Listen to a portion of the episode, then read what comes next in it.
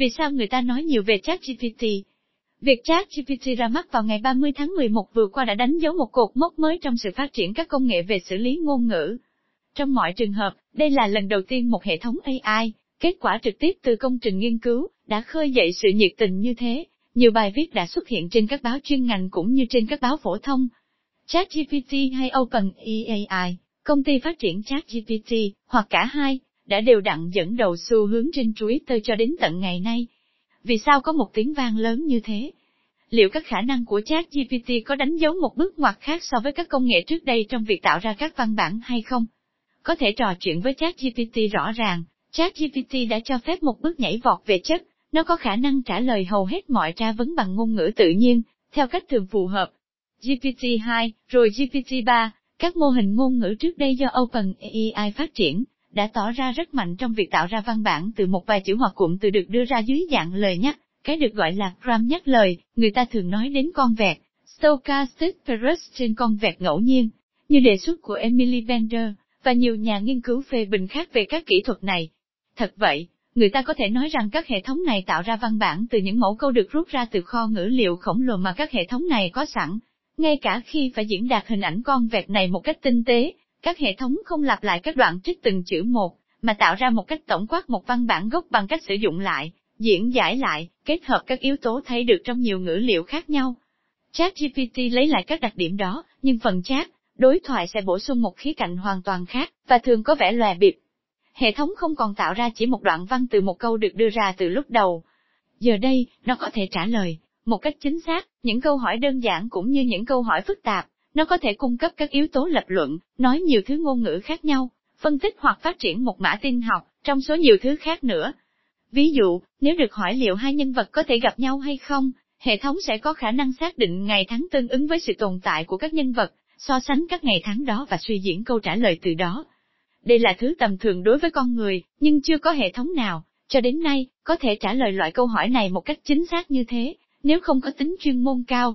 Ngoài ngôn ngữ, ChatGPT còn có thể cung cấp các yếu tố lập luận toán học, nhưng thường là sai và đặc biệt là phân tích mã tin học. Trên quan điểm này, ChatGPT đã đi trước một bước so với các đối thủ cạnh tranh. ChatGPT, một hệ thống khép kín liên quan đến hoạt động của hệ thống, khó có thể nói gì hơn, bởi vì OpenAI, dù mang tên gọi là Open mở, nhưng lại phát triển các hệ thống đóng. Điều đó có nghĩa là không thể tiếp cận mã tin học mã nguồn được sử dụng. Và hiện nay phần lớn các nghiên cứu gắn liền với ChatGPT vẫn là một bí mật công nghiệp, mặc dù, tất nhiên, đã có nhiều nhóm khác đang nghiên cứu về các hệ thống tương tự, và cũng dựa trên cơ sở kỹ thuật học sâu. Vì thế, người ta có một ý tưởng về những gì được OpenAI sử dụng. Nhiều công ty khác đã duy trì một mô hình cởi mở hơn, chẳng hạn như Meta với các công trình được tiến hành ở FAIR, thường là các dự án mở và được công bố tại các hội nghị chính trong lĩnh vực này. Nhưng, nói chung, người ta đang ngày càng chứng kiến nhiều nghiên cứu khép kín. Ví dụ, trong khi Apple luôn có một mô hình phát triển riêng tư và rất bí mật, thì DeepMind lại có một mô hình mở và có lẽ mở ít hơn một chút, bởi vì giờ đây công ty đang nằm dưới sự kiểm soát của Google. Tự thân hệ thống ChatGPT có thể trở thành một thương phẩm. OpenAI được tài trợ bởi Microsoft, công ty có thể quyết định đóng cửa quyền truy cập vào hệ thống vào một ngày nào đó, nếu điều đó có lợi cho họ. Khi thử nghiệm ChatGPT, bạn đã đóng góp một cách miễn phí để cải thiện nó trong khi chờ đợi. OpenAI hưởng lợi từ sự phổ biến rộng rãi mà công cụ của họ mang lại, cũng như hưởng lợi từ tất cả các mối tương tác của người dùng với ChatGPT.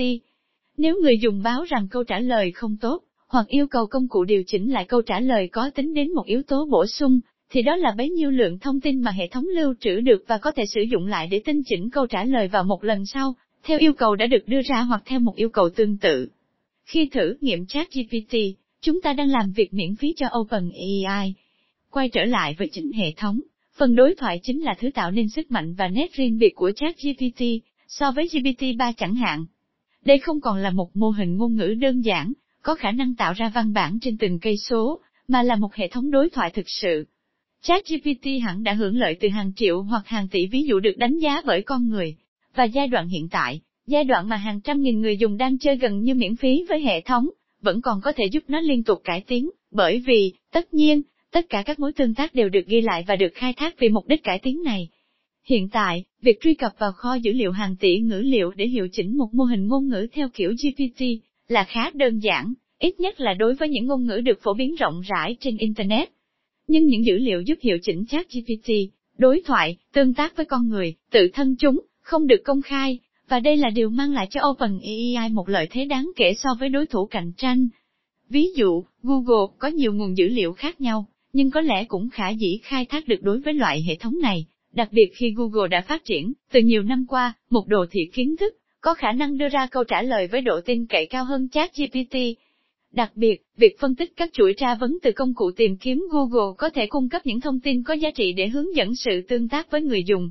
Tuy nhiên, trong khi chờ đợi, chính OpenAI là bên có sẵn ChatGPT, chứ không phải Google, OpenAI có lợi thế hơn.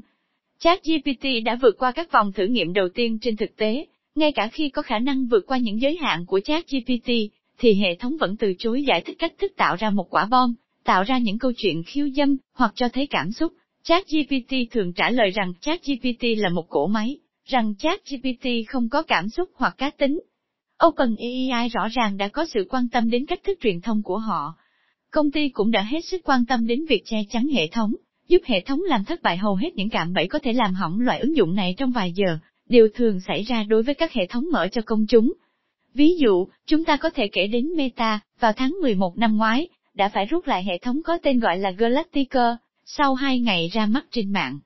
Galactica đã được luyện tập trong lĩnh vực khoa học và được thiết kế để cung cấp dịch vụ cho các nhà nghiên cứu. Lần đầu tiên nó được quảng cáo là có khả năng viết các bài báo khoa học, một cách tự động, từ một lời nhắc. Trước khi công ty làm rõ Galactica chỉ là một công cụ hỗ trợ cho công việc viết bài, nhưng chiến lược truyền thông đáng tiếc này đã gây ra một cuộc tranh cãi, buộc Meta phải nhanh chóng gỡ bỏ Galactica.